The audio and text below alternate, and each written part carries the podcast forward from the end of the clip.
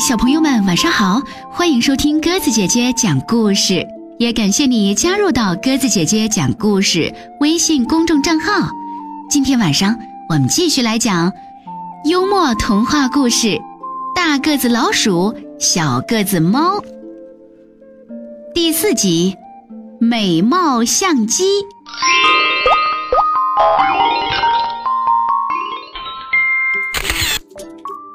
小猪的舅舅在外国，所以他能经常带些新鲜的玩意儿来让大家眼红。今天小猪在书包里掏啊掏，掏出了个巴掌大的小照相机。小个子猫说：“这种相机我家也有的。”“你家也有？”小猪撇撇嘴，“这是我舅舅最新发明的美貌相机。”大个子老鼠说：“那就拍几张试试，看有多美貌。”小猪便把相机交给大个子老鼠。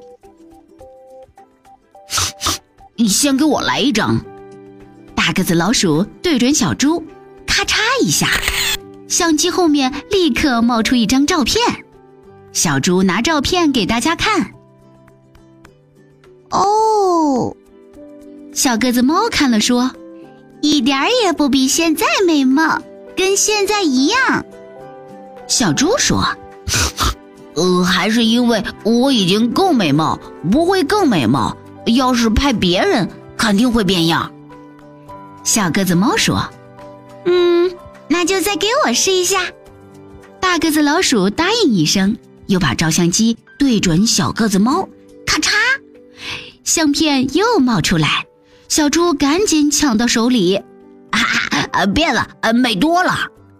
大家急忙围过去看，只见相片上的小个子猫鞋子没变，袜子没变，裙子没变，就是脸变了，变成一张猪脸了。大个子老鼠又给小鹿照一张，又照成了猪脸，给小羊照，给小狐狸照，还给走过窗前的兔校长照，都是猪脸。女生们说：“一点都不美貌，但挺好玩的。”大家七嘴八舌议论了一阵儿，小猪忽然想起：“我的相机呢？”大个子老鼠在那边鼓捣什么呢？“天哪，你怎么把它拆开了？”大个子老鼠有点不好意思：“这相机挺奇怪，我想看看里面。对不起，看过以后我还会装好的。”拆开的相机零件摊了一桌子，但一点儿也找不出奇怪在哪里。大个子老鼠只好再把拆散的相机装起来，总算还不错，装好了。大个子老鼠又把相机对准小个子猫，试一下，咔嚓，相片冒出来。小猪一看，不对了，不美了，相片上竟是一张猫脸，给小羊照出羊脸，小狐狸照出狐狸脸，给马老师照出一张长长的马脸。小猪揪住了大个子老鼠，哭着嚷着：“你把我的相机弄坏了，要你赔！”大个子老鼠慌了：“怎么会是这样？对不起，让我重装一遍。”大个子老鼠又把相机拆开，再重新装起来，但还是不行，给猫只能照出猫脸，照不出猪脸。再拆开，再重装。最后一次成功了，大个子老鼠把相机递给小猪，让他亲手试一试。咔嚓，大个子老鼠接过照片，当他看到自己脖子上的脸确确实实变成了一张猪脸，这才松了一口气。他不用赔相机了，他爸爸没有那么多钱，是进口货呢。小猪重新高兴起来，举着他的相机对伙伴们说：“谁要借尽管开口。”但是谁也不想借，谁也不稀罕这美貌相机了。小个子猫对小猪说：“大家喜欢自己有自己的脸。小猪呆呆地想了好一会儿，要人家来借他的相机，只有一个办法，他叫大个子老鼠，帮帮忙，再把我的相机弄坏掉。好了，小朋友们，今天晚上我们的故事就暂时讲到这里啦，感谢你的收听。如果喜欢鸽子姐姐讲的故事，欢迎你微信搜索添加公众号鸽子姐姐讲故事。明天晚上我们再见吧，晚安。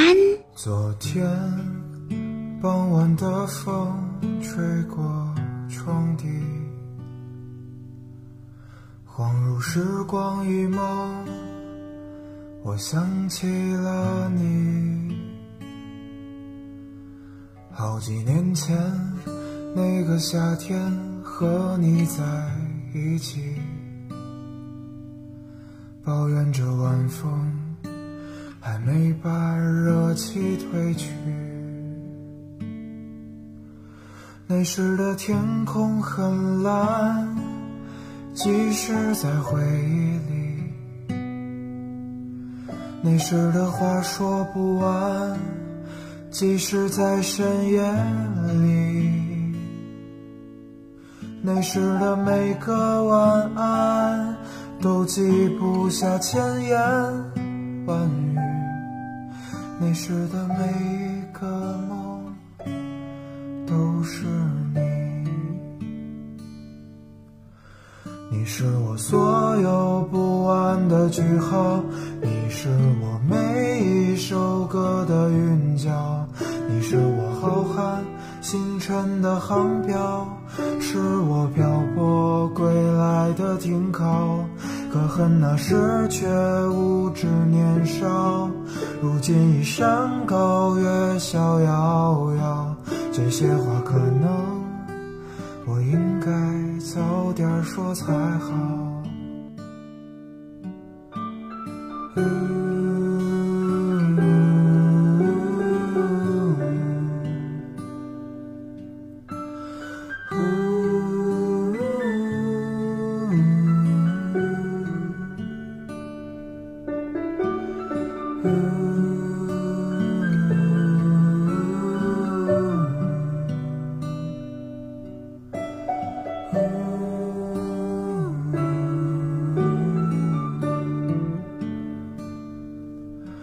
终于我才明白关于遗憾的意义，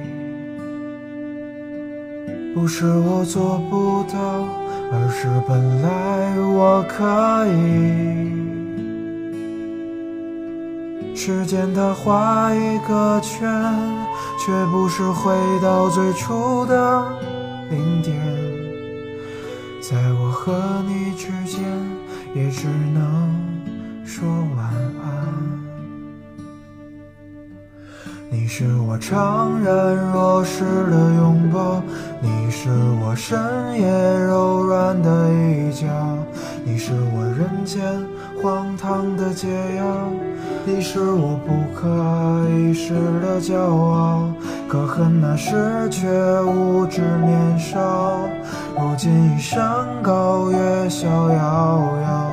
这些话可能我应该早点说才好，你是我无可挽回的破晓，也是我无能为力的戏掌，你是我再不能定格的微笑，是我错过耳畔的歌谣，我们已不再无知年少，如今却各自白马飞鸟，我走到天涯，你早已飞过海角。